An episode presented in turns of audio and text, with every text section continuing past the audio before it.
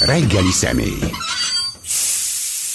Győri Gábor, Amerika szakértő, a Policy Solutions vezető elemzője. Jó reggelt kívánok! Jó reggelt kívánom! És hát Amerikáról fogunk beszélni, az úgynevezett midterm electionről, tehát a félidős választásról, amivel kapcsolatban, hát ezt már mindenféle szakértő mindig elmondja, hogy az a normális, hogyha az úgynevezett sitting president pártja, tehát annak a, annak a pártnak az elnöke, amelyik éppen az elnököt, vagy a vezető, amik az elnököt adja, az veszít. Hát akkor jön föl az ellenzék, két év alatt ugye erodálódik, rongálódik a hatalom, és ez Legutoljára akkor nem volt így, amikor megtámadták a tornyokat, és akkor a republikánusok ugye nem vesztették el a félidős választást, hanem sőt megerősödtek, mert Amerika akkor éppen a jelenlegi, tehát a működő hatalmat akarta megerősíteni, és most se történt így. Ugye nagyon sokan beszéltek a közelítő Red Wave-ről, a Red itt abban az esetben a republikánusok színe, színe a kék a demokratáké, de nem volt semmiféle vörös hullám, Sőt, ez most már kiderült, hogy a demokraták megtartották a kongresszust. És ahogy lehet látni a CNN-en, a BBC-n bárhol, a támadások megindultak Trump ellen. Idézek egyetlen egyet, igaz, ez egy régi kritikusa Trumpnak, Larry Hogan, kormányzó, Maryland, azt mondja, hogy ez a harmadik választás egy sorban vagy sorra, amikor, hát a szó szerint fordítom, akkor azt mondom, hogy Trumpba került nekünk az eredmény, szóval, hogy Trump miatt vesztettük el az eredményt,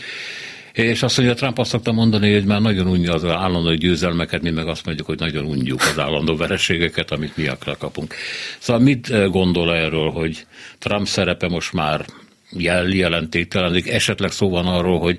hogy nem is kell tovább számolni vele? Hát ezt az utóbbi talékainém Larry Hogannek egy picit egyszerűbb beszélnie, mert ő ugye több között arról nevezetes, hogy egy kőkeményen demokrata állammal lett republikánus kormányzó. Tehát ő egy nagyon komoly pozíciója van, mert őt annak ellenére választották meg abban az államban, elfogadható egy államban, hogy politikailag más oldalon áll, de őnek személyesen nagyon népszerűsége. Úgyhogy ő kevésbé van kiszolgáltatva Donald Trumpnak, ugye még mindig rengeteg republikánus politikus van,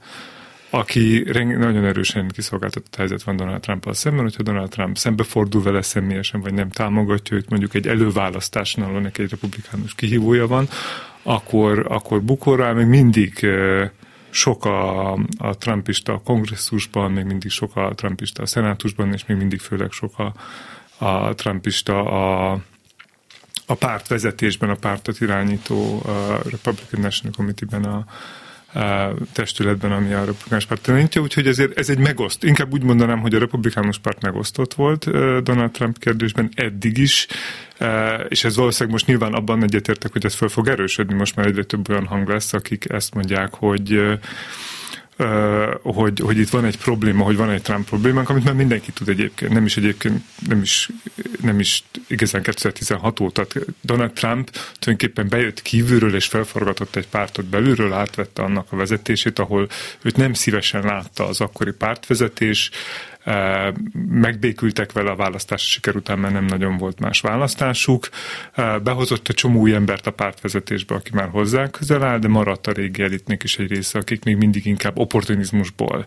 mind barátságból békültek ki azokat, akik szembefordultak vele az évek során különböző okokból, azokat általában kigolyózta, hogy néhányan tudtak csak megtartani a pozíciókat, olyanok például, akik olyan bombabiztos helyen voltak, hogy nem egy Donald Trump se tudta őket kimozdítani, tehát a megosztottság Donald trump már régóta jelen van. Most ugye az egyik kérdés, hogy azok, akik inkább opportunizmusból álltak ki az elmúlt években Trump nem meggyőződésből, tehát nem az ő saját emberei, hanem azok, akik mondták, hogy jobb a béke, jobb nem szeretném, hogyha Donald Trump rám mozdulna, és ellenem mondjuk egy előválasztáson behozna más republikánus jelölteket, akik engem kitúrnak a helyemről, tehát azok, akik eddig megalkuttak vele, azoknál el fog most indulni egy olyan folyamat, hogy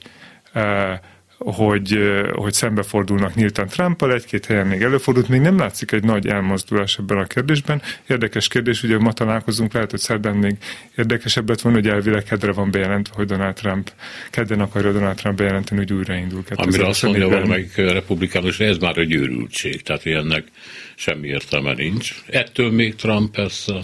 Ja, hát azért Donald Trump még mindig a republikánus pártnak a jelenleg legerősebb országos politikus. Tehát az ő szempontjából örültség lehet a, azok szempontjából, akik miatt most ez a választási vereség jelentős mértékben Donald Trumpnak köszönhető örültség lehet azok szempontjából, akik úgy látják, hogy Donald Trump veszélyt jelent a pártra nézve. Az ő szempontjából egy logikus lépés, sőt, um, alapvetően az, hogy most sokan Donald Trump hisz abban, hogy minél korábban meg kell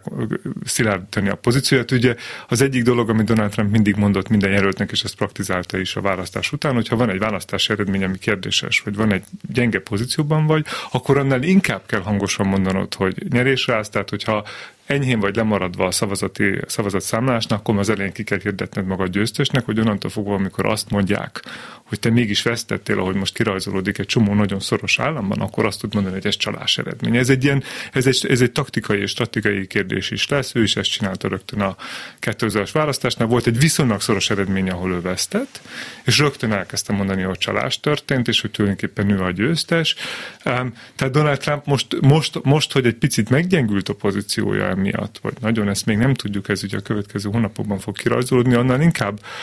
gyorsan konszolidálni akarja a saját pozícióját, a, mint a vezető republikánus jelölt, tehát annál inkább van oka kiállni, és azt mondja, hogy most döntse el mindenki, hogy mellettem áll, vagy erre nem fordul, hogy tudjuk, hogy kik a barátok és kik az ellenségek. Tehát neki a motiváció, hogy minél tovább kivár, annál inkább erősödni fog. Most van egy nagyon er, er, erős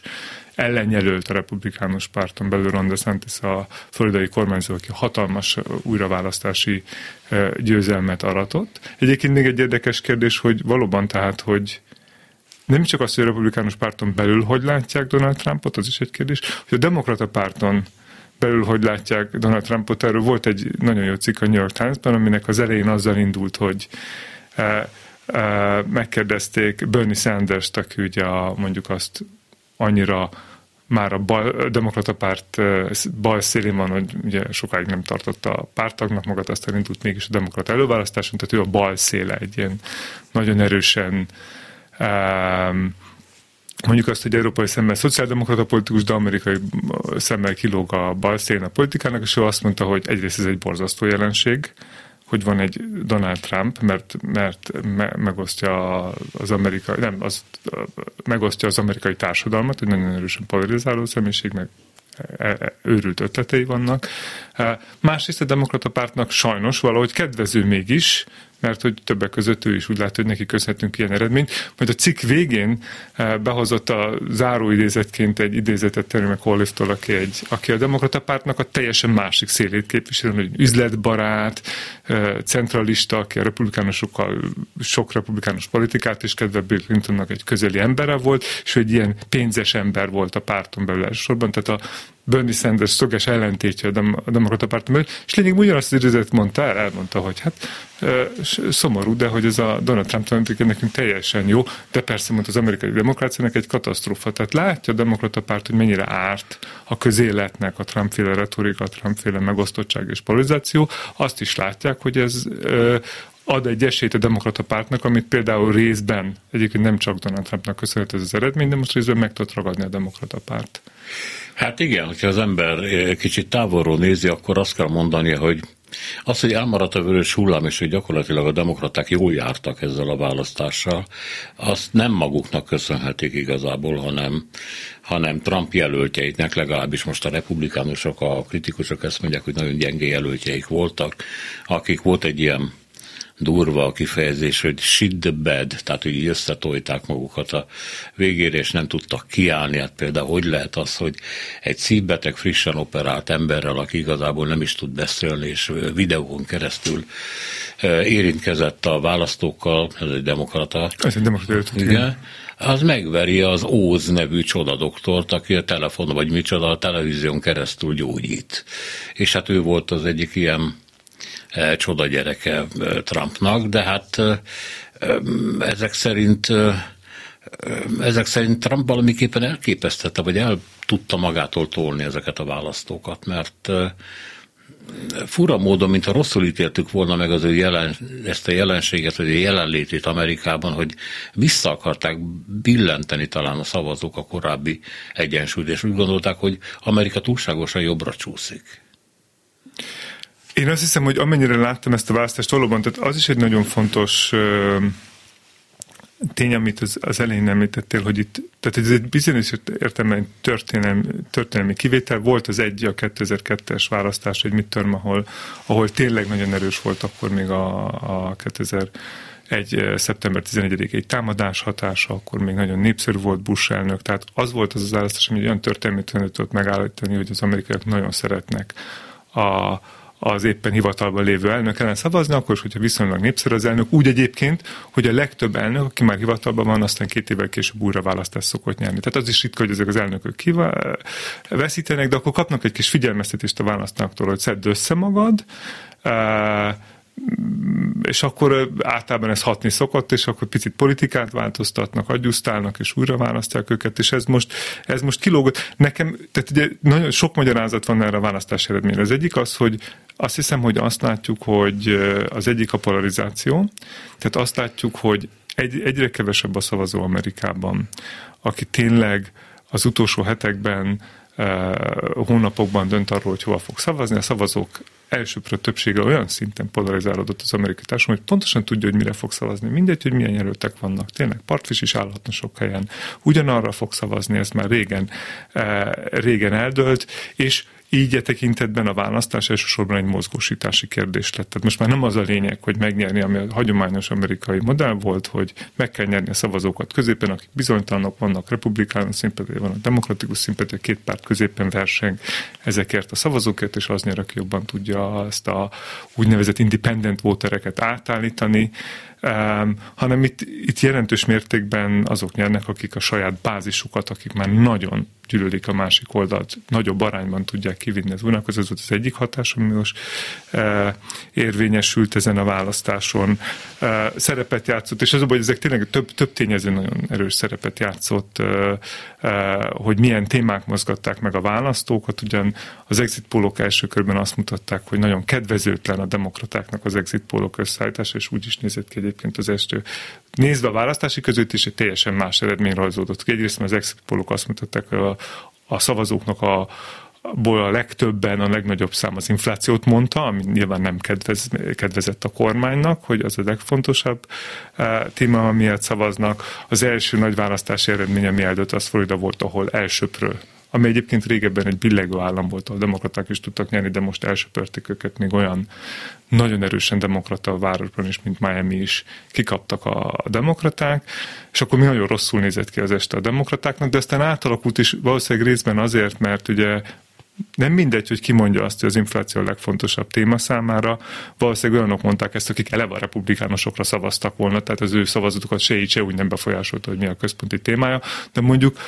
hiába volt csak azt hiszem, hogy úgy emlékszem, hogy 12% körül mondta azt, hogy a, az abortusz a legfontosabb téma. Ha ezek között volt, voltak olyan nők, vagy voltak olyan más szavazók, akik egyébként hajlandóak lettek volna a republikánusokra szavazni, de most az elmúlt hónapokban, amikor a legfelsőbb bíróság eh,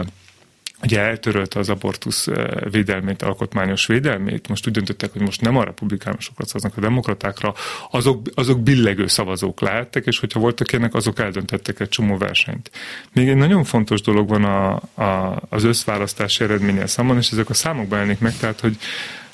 vannak, vannak furcsa elemei, tehát egyelőre most még mindig nézve az összes leadott szavazatok arányában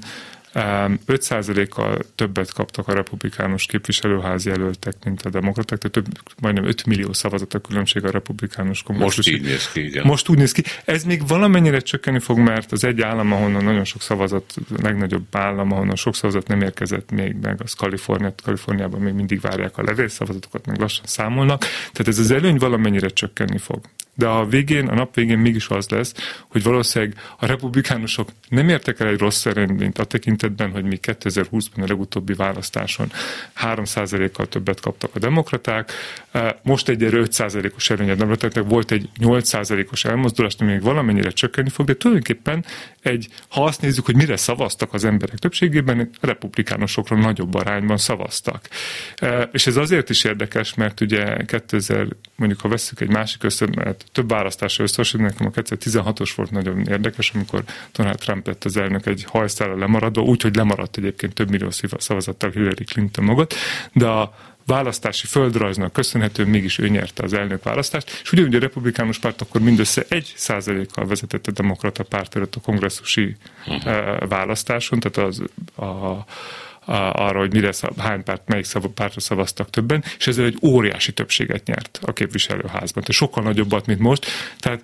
most egy jobb eredménnyel tulajdonképpen, mint 2016-ban elérte a szavazatok arányában, jobb eredményben, mint 2016-ban egy gyengébb jóval kisebb többséget fog kapni, ha egyáltalán sikerül a képviselőházban többséget kapni. A szenátusban még az már biztos, hogy elvesztették a többséget. Tehát ez egy picit a földrajzi elosztásról is szól a szavazatoknak, tehát most úgy néz ki, hogy vannak helyek, mondjuk Florida, ahol úgymond a republikánus párt túlnyerte magát, tehát ahol nagyon-nagyon jól szerepeltek, és van nagyon sok szoros körzet, ahol végül azt hitték, hogy nyerni fognak, de végül a demokraták kerekedtek felül, és ebben itt, itt lesz érdekes az, hogy hogy, hogy nem volt képes a republikánus párt arra, hogy annak ellenére, hogy most országosan tényleg népszerűbb, mint a demokrata párt, tehát a közönkutatások abban nem feltétlenül tévedtek, amikor azt mérték, hogy most a republikánus párt népszerűbb, mint a demokrata párt, de amikor konkrét körzetek szintjére lementek,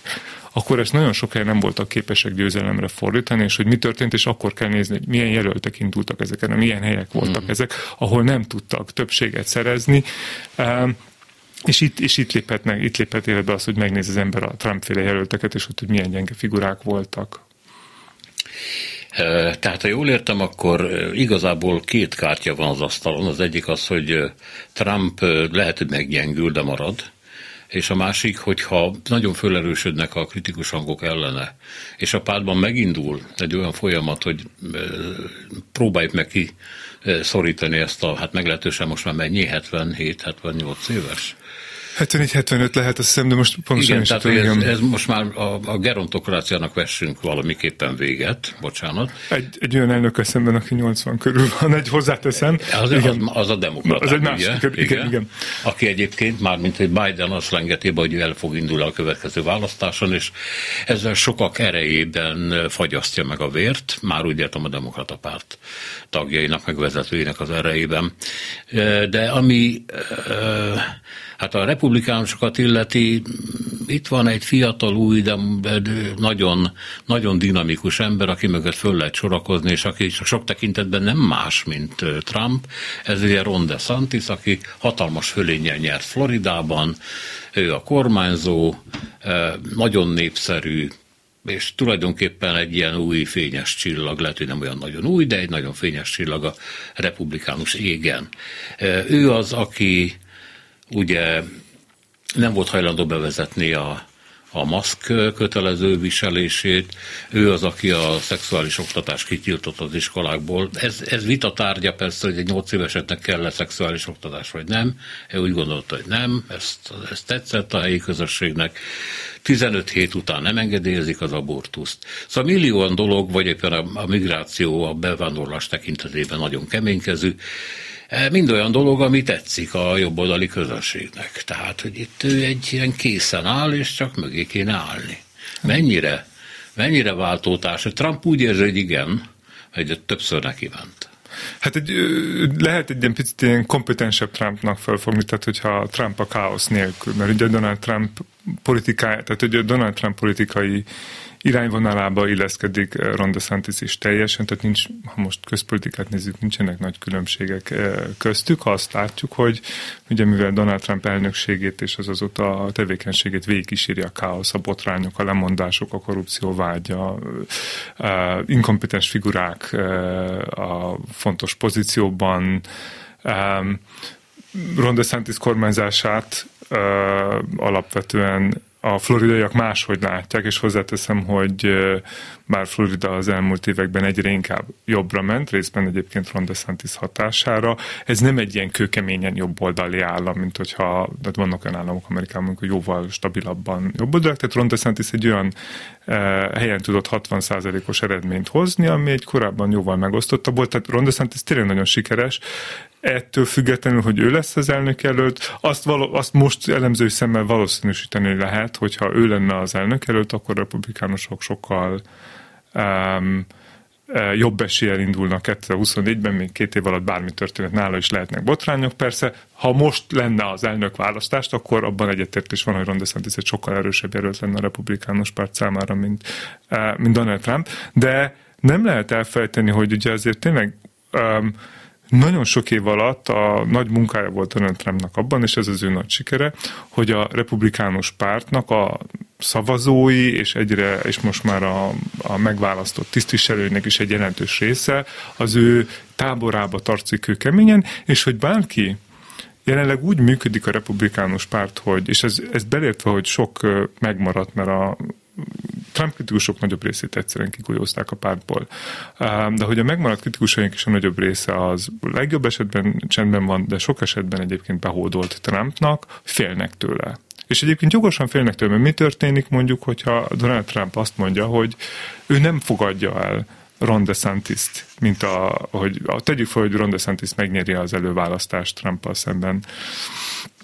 2024-ben, de ő ezt nem fogadja el. És egy emlékezetes, amikor 2016-os előválasztás volt a republikánus pártban, amikor senki nem szeretett arra, hogy Donald Trump sikeres lett, de már lehetett látni, hogy, hogy, hogy erős, akkor ugye nem tudom, 10x jelölt állt a pódiumon, és akkor megkérdezték, hogy mindenki el fogja fogadni az eredményt akkor, hogyha ő veszít az előválasztás eredményt, és ott volt egy jelölt, azt hogy ő nem biztos. Tehát aki ezt nem vállalta, kategórikus Donald Trump volt, azt hogy meglátjuk, ez volt, a, ez volt az ő válaszára, minden más republikánus előtt azt mondta, hogy el fogja fogadni az előválasztás eredményét, fog, függetlenül, hogy mi az. És egyébként ezt látjuk Donald Trumptól azóta is, tehát hogyha egy választást elveszít, annak az eredményét ő nem fogadja el. És ugye, hogyha még olyan erős jelöltje is van a republikánus pártnak 2024-ben, hogyha Donald Trump elindít egy mozgalmat mondjuk, hogy ő akkor egy harmadik párti jelöltként indul, vagy ő, nem tudom, tehát hogy ő, ő akkor kihívja a republikánus jelöltet is, és megosztja a republikánus szavazóbázist, amire jelenleg megvan az ereje, akkor megint még a legjobb republikánus jelöltnek is lőttek, mert feltétlenül demokraták egyben maradnak, és indulnak akkor egy megosztott republikánus bázis ellen. Ilyen veszély is van, és még mindig úgy van, hogy rengeteg republikánus jelölt fél attól, és ezt már nagyon sokan tapasztalták, hogyha ha célpontba kerül Donald Trumpnál akkor őt az előválasztáson ki fogják, ki fogják tenni. Tehát, hogy Donald Trump még mindig nagyon sok republikánus politikus meg tud buktatni. Tehát tulajdonképpen most akkor fog tudni egy forradalom, egy igazi forradalom erőre kapni a republikánus párton, ha nagyon sokan egyszerre koordináltan mozdulnak. Ez volt egyébként mindig, ami a kvázi, ha megnézzük az évek során, hogy hány republikánus politikus, meg vezető republikánus fordult szembe Trumpal, ha azok mindazt egyszerre tették volna az elmúlt években, tehát volt Liz Cheney a végén, rengeteg nagyon befolyásos republikánus part, az, politikus, aki később nyugdíjba kényszerült, fordult trump szemben. Ha ezt képesek lettek volna egyszerre koordináltan megtenni, akkor valószínűleg le tudták volna gyűrni Trumpot, de ugye egy szalámi taktik volt, egymás után ütötte ki ezeket a befolyásos politikusokat, és most már lényegében maradtak a, az opportunisták, akik mindig a legerősebb irányba fognak állni, és félnek írni Trumpot, tehát azt gondolom, hogy lesz-e kellő erő a pártban ahhoz, hogy két év alatt összeszedjenek egy nagyon erős többséget uh, Trump ellen, elképzelhető, a pártnak a túlélése ezt diktálná, azzal a kockázattal, hogy mi van, hogyha Trump akkor a republikánus jelölt ellen indul 2024-ben, és akár mondjuk 10-20 százaléknyi szavazattal, ami nem nagyon sok, de mégis jelentős, elveszi a republikánus párt mondjuk Ron DeSantis de mondjuk attól még nem lesz elnök. Tessék? Attól még nem lesz elnök. Ő nem lesz elnök, de szerintem azt el fogja tudni, jelen, jelenlegi népszerűsége alapján azt gondolom, hogy mivel a, a republikánus pártison belül még mindig ő a legnépszerűbb politikus, tehát ez, ez vált elmozdulhat még két év alatt, de jelenleg még mindig ő a legnépszerűbb jelölt, és hogyha ezeknek a szavazóknak egy részét viszi, az pont elég arra, hogy egy, hogy egy, hogy egy, hogy egy, hogy a demokraták újra nyerjék a választást, akkor is, hogyha a republikánusok összességében népszerűbbek 2024-ben. Röviden csak gyorsan szaladjunk végig, hogy milyen társadalmi rétegekben számíthat támogatásra Trump? ami különbözik a többi republikánus elő, jelölt támogatásától, ami speciálisan az ő rétegeihez tartozik. Hú, uh, talán egyszerűbb megközelíteni, hogy kinek az, akinek nem. Tehát, hogy Trump, Trump nagyon elfordította magától a, az értelmiséget, tehát a minél igen, magasabban képzett szavazók azok nem halandóak Trumpra szavazni. Trump elidegenítette magától a jómódú szavazói, tehát hogy ahol nagyon markánsan szenvedett a republikánus párt az elmúlt években. Um, tehát az szegény, a, lecsúszó, fehér, alsó középosztály? Szegény, elsősorban ott erősödött a republikánus párt a Trump években, de egyébként az egyik elmozdulása, és ezekre érdemes odafigyelni, hogy nem volt minden katasztrófa a republikánus pártnak, tehát vannak mögöttes eredmények, amik egyrészt van az, hogy még mindig több szavazatot szereztek eh, a demokratáknál, és a másik, így a háttérben vannak még érdekes eredmények, amik egy picit figyelmeztető jelek a demokrata pártnak arra, hogy milyen trendek vannak kialakulóba.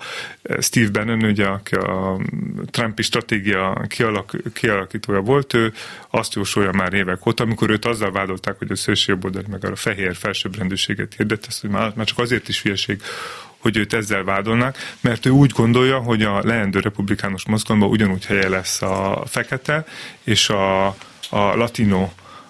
származású munkásosztálynak ismer. Itt alapvetően egy elit-nem elit szembenállás van, és hogy a, az elit a nem elitbe bele fog jönni a fehér munkásosztály és az, a latino munkásosztály, és vannak jelek, hogy ez megkezdődött. Itt folytat, innen folytatjuk majd a hírek után Győri Gáborral. Reggeli személy. Győri Gábor, Amerika szakértő, a Policy Solutions vezető elemzője van velünk, és hát Amerikáról, a félidős választásról beszélgettünk, vagy választásokról beszélgettünk, ez mindig vita tárgya. E, több dolog van itt, ugye most a, a republikánusok állapotát úgy körülbelül megnéztük, és azt mondom, hogy ideje lenne a demokraták állapotát is megnézni, mert egy ponton túl kitértünk arra, hogy hát az, hogy a vörös hullám nem sikerült, és a nagy öreg párt nem tarolt úgy ezen a választáson, mint hogy korábban szerette volna, abban a demokratáknak nem sok szerepük volt, Először is ugye az a két nagy csomag, amit át akartak verni a képviselőházon, ami hát egyrészt infrastruktúrálisan újította volna meg Amerikát, másrészt nagyon sok szociális programot is tartalmazott. Ez annyira megnyírbálták a végén, hogy valami átment, de hát olyan nagyon az ország ezt nem érzi meg. És hát ennek nem igazán volt mások, mint a demokraták belső megosztottsága, mert hogy a baloldal sokkal többet szeretett volna, a közép Bidennel együtt meg kevesebbet, és valahogy mindig volt olyan ellenző, aki ezt a folyamatot megakasztotta. És talán az utolsó pillanatban ment át valamilyen nagyon csúfosan lecsupaszított csomag, amiben persze a republikánusok is beszálltak már, mint a csupaszításba. Viszont jött a, az abortuszügy, ez megdobta, a, a demokratákat elég jók a munkanélküliségi adatok, de nagyon rosszak az inflációs adatok. Drága a benzin, ami ugye Amerikában ez nagyon fontos dolog, és ez nyomta őket, de talán ez a abortusz ügy, meg hogy kiálltak mellette, ez valamit visszahozott. Szóval, hogy hogy áll most ez a párt, amiről itt a szünetben azt mondta, hogy azért jobb lenne, hogyha a szenátusban még egy demokrata szenátor bekerülne. Egyszerűen azért, mert az egyik demokrata szenátor nagyon sokszor akasztott már tengert a demokrata társaival, mert ő egy nagyon erősen republikánus államban ö, szenátor, demokrata szenátor. Tehát neki haza kell játszania. Igen, azt mondták ugye 2020-ban, hogy ez a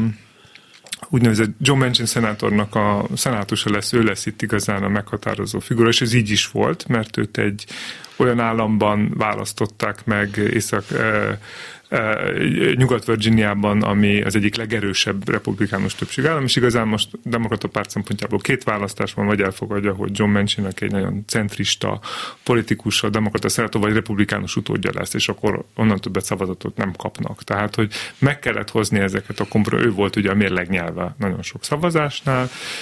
ő ezt a pozíciót nagyon erősen kihasználta arra, hogy ő mutassa a saját szavazóinak otthon, meg országosan is, hogy ő, a, hogy ő az, aki a két párt között tud egyensúlyozni. Tehát, hogy ő ugyan demokrata, de ő az, aki annyira középen áll, hogy nagyon sokszor figyelembe veszi a republikánus szavazók szempontját, és azt arra biztatja a demokrata pártot is, hogy kompromisszumokat kell kötni, és így valóban az, hogy egyáltalán voltak a törvényhozásban sikerei egyébként a Biden elnökségnek, azt annak köszönheti végül is, hogy ott Joe Manchin nélkül konkrétan semmi nem lett volna, tehát ezt se tudták volna elérni, de valóban nagyon sokat vesztettek, vagy nagyon sokat engedni kellett a, a Biden adminisztrációnak azokból az ambíciókból, amiket szerettek volna bevinni, és ezek keserű pirulák voltak a,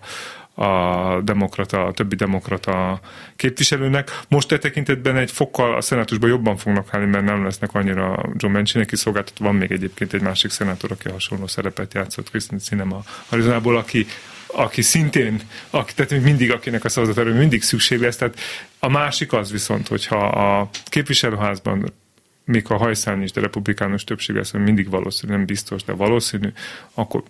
akkor a szenátusban a többség a törvényhozás szempontjából kevésbé számít, nagyon sokat számít a szenátusi többség két esetben, egyrészt a, a kormányzati kinevezésekhez a, csak a szenátus jóváhagyás kell, ahhoz nem kell a,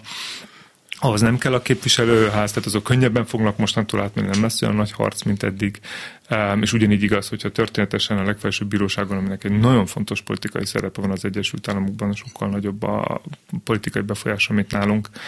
um, ott lenne még egy csere az következő két évben, akkor azt a, ezzel a, egy ilyen, egy, még egy egy picit nagyobb többséggel könnyebb lesz a demokraták előttjét átnyomni. Uh, viszont az valószínűleg le fog állni a tehát, hogy az lesz egyébként, egy, hogyha képviselőházban republikánus többség lesz, akkor, akkor a, lényegében már nem számíthat Joe Biden arra, hogy akár kicsi, akár nagy dobása lesz. Tehát akkor már legjobb esetben ilyen nagyon kompromisszumos nyomok. Ez régen is így volt egyébként. Tehát, hogy nagyon egy olyan elnök, akivel szemben állt a kongre, akár a kongresszus mindkét ház, akár csak az egyik ház, az nagyon annak a teljesen leállt a, a törvényhozás, ezeket szokták egyébként ilyen e, e, bénakacsa elnököknek hívni, akiknek már nincs saját többsége az utolsó két évben, és nem nagyon tudnak mit, e, mit csinálni. Ez azért elég komoly időpazarlásnál. Én Ez értem az alapító atyákat, hogy mit akartak, de két évet elvesztegetni, hát az, az... Vannak, akik úgy látják, hogy az a legjobb egyébként, és a pi-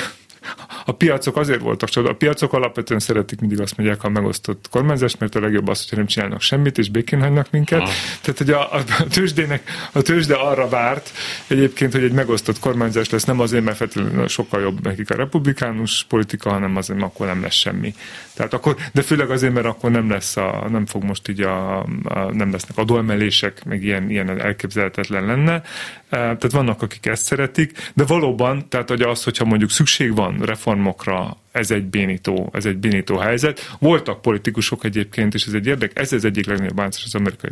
politikának, tehát amikor Bill Clinton került olyan helyzetben, 1994-ben az időközi választáson, hogy elvesztette a többségét, amivel, amivel kezdte, és már lényegében semmit nem tudott átnyomni, akkor kitalálta, hogy ő most átmegy, ő egy centrista politikus, ezt mindig eleve oda hajlott, de hogy ő együtt elkezd együtt működni a republikánus politikusokkal, és hogy megvalósít lényegében egy republikánus politikát egy, ennyi, egy, egy árnyaltabb árcátban, hogy kompromisszumokat a republikánusok is engednek valamennyit, és ő is kap valamit, ők is, tehát mind a két oldal kap belőle valamit, és egy picit így kóptált a republikánusokat, és ez egyébként egy űrült nagy siker volt,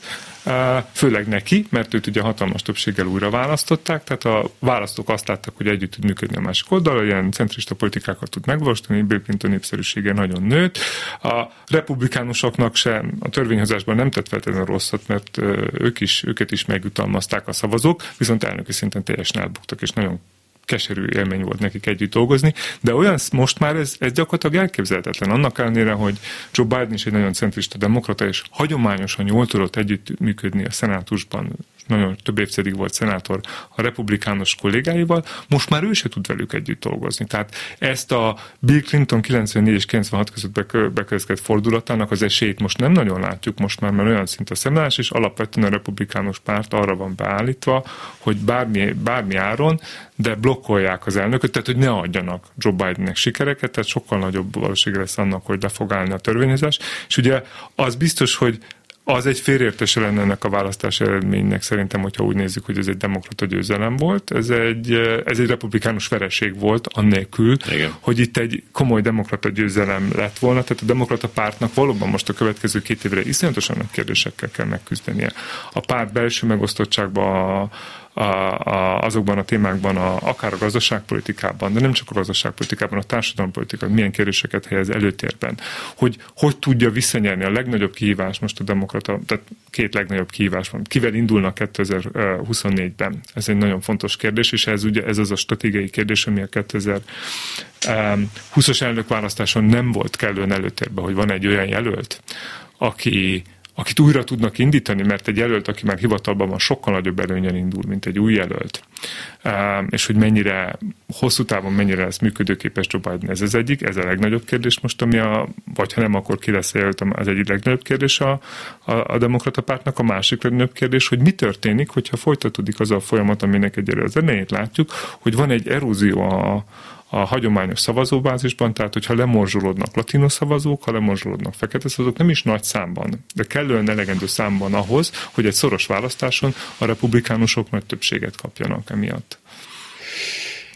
Mennyire befolyásolja az eredmény, most az eredményt úgy veszük kicsit előre jósolva, hogy a képviselőházat a republikánusok elviszik. Pici többséggel, de elviszik. És ez volt egy ilyen találgatás elügy, ezügyben, megszólaltak persze az ukránok is, hogy ők úgy gondolják, hogy a republikánusok pontosan annyira támogatják az ő harcokat az oroszok ellen, mint a demokraták, de ez nem föltétlenül van így, és ez nem is abból látszott, hogy mit mondanak egyes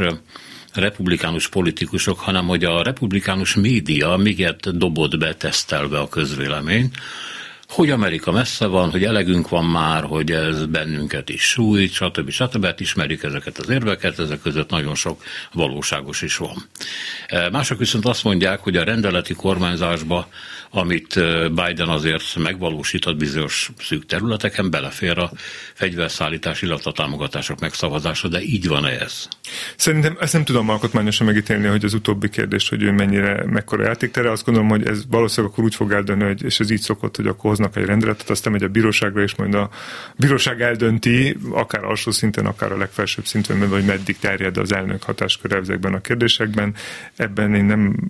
vagyok szakértő, csak azt tudom mondani, hogy ezek nagyon sokszor bíróságon dönnek el, mert erről vita van, hogy meddig terjed az elnök hatásköre, hogy, hogy milyen, mit tudja a rendeletben elfogadni. Azt egyébként nem tartom most nagyon valószínűnek, hogy akár republikánus többség lesz a képviselőházban, akár nem, valószínűleg az lesz, de hogy, de hogy ez a fegyverszállításokat megakasztaná azért, mert az való igaz, hogy a republikánus párton valamennyire megosztott az Ukrajna kérdésben, és ugye ez legfőbb a Trump, nem Trump tengely mentén, tehát a Trump Trumpista vonal az, aki leginkább úgy gondolja, hogy, hogy nekünk már nem ügyünk, ez az egész Európa, szálljunk ki abból, hogy mi akarunk a világrendőrsége. Sok ilyen Trumpista előtt volt, ez volt ugye Trump egyik külpolitikai üzenete. Vannak olyanok, akik ugyanezt nem feltétlenül gondolják, de azt gondolják, hogy Európa, Oroszország nem érdekes, csak Kínára kell koncentrálni, ő az a fővetétárs, amiben egyébként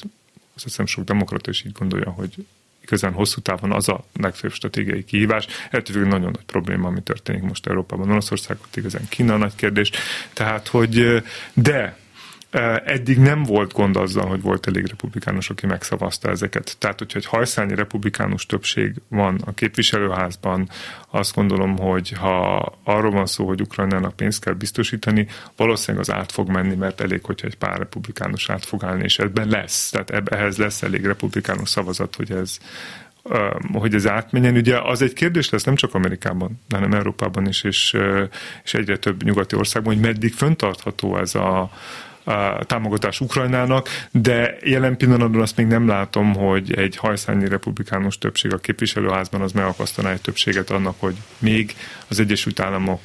kormányzata mind az adminisztrációt, mind a törvényhozás illetve Ukrajna mellett áll ebben a konfliktusban. Tehát mondjuk nem trumpista republikánus nem trumpista republikánus átszavazhatnak. A... Azok átfognak szerintem. Tehát ott lesz elég nem trumpista republikánus, aki átszavaz ebben a kérdésben. Igen, tehát ettől, ettől még, nem, még nem tartanék. Biden mondta, de ugye hát ez egy politikusi mondat, és úgy is kell kezelnünk, de hát azért meg kell kapirgálnunk egy kicsit, hogy van ebben valami, ha csak azért is,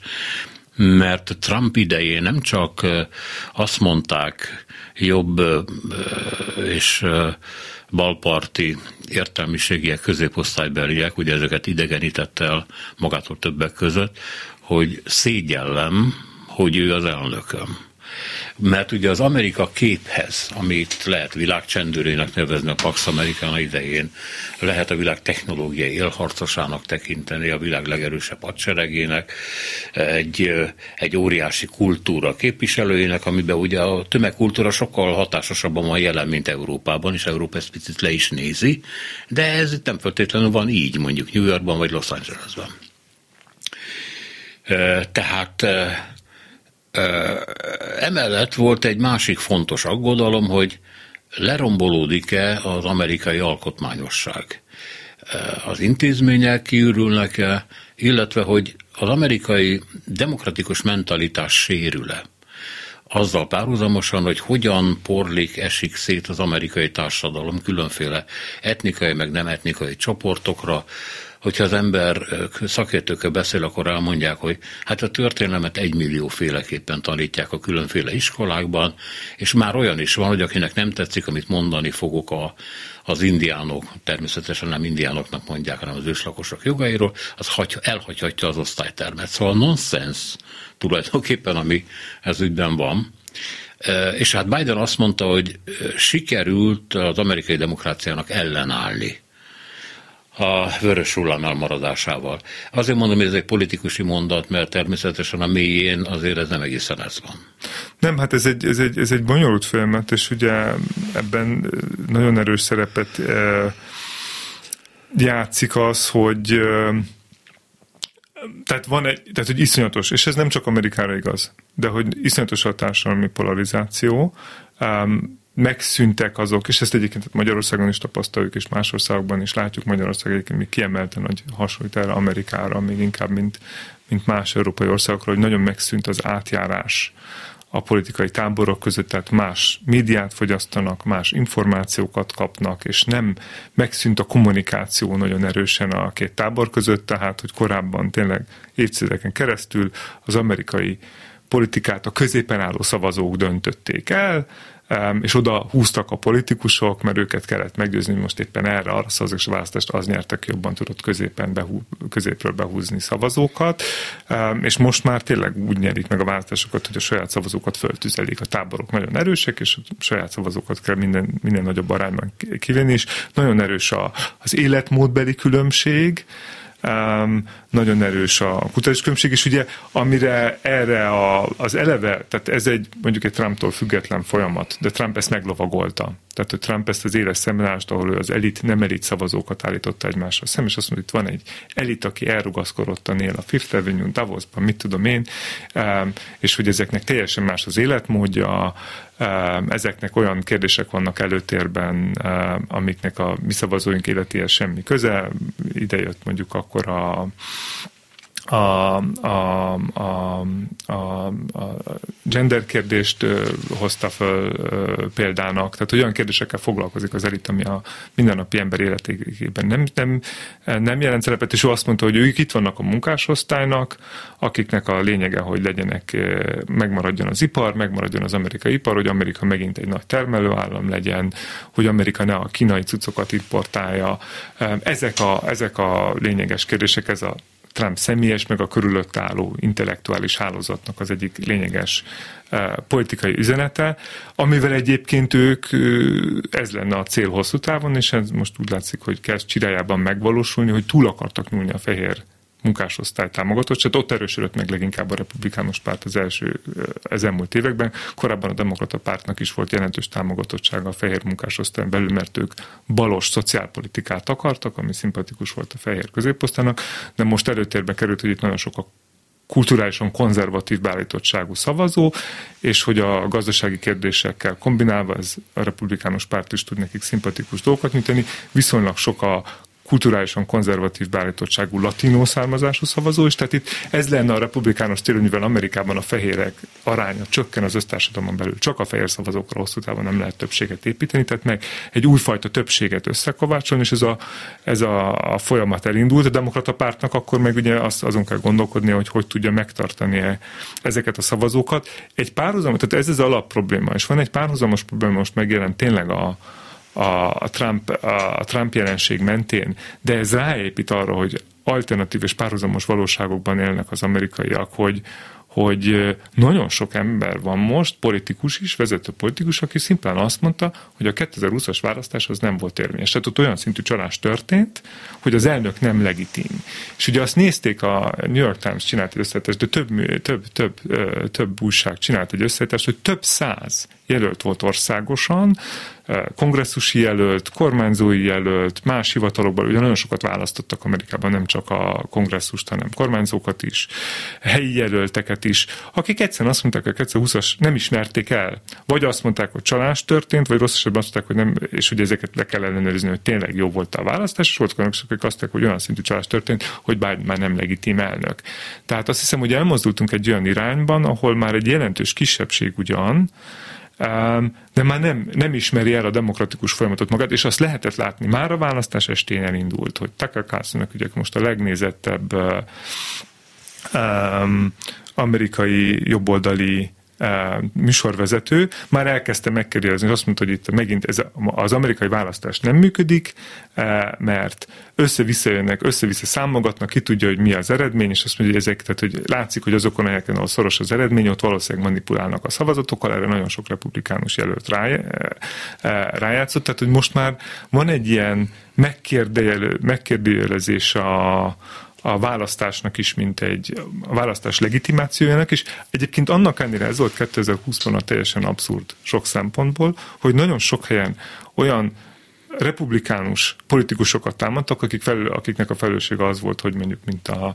hogy, hogy felügyeljék a választás tisztaságát, és megmondták, hogy nem volt csalás. Tehát, hogy lehet, hogy sokáig tartott a kiszámolás, szoros választás eredmény, ugye sokat kell újra számolni, meg, meg kell várni a levélszavazatokat. Ez, egy, ez párhuzamosan történt az, hogy egyre elterjedtebbek lettek a levélszavazatok, ezek megnehezítik, mert meg kell várni, hogy beérkeznek, megnehezítik a kiszámolást, de erre is rá lehetett játszani. Nézd,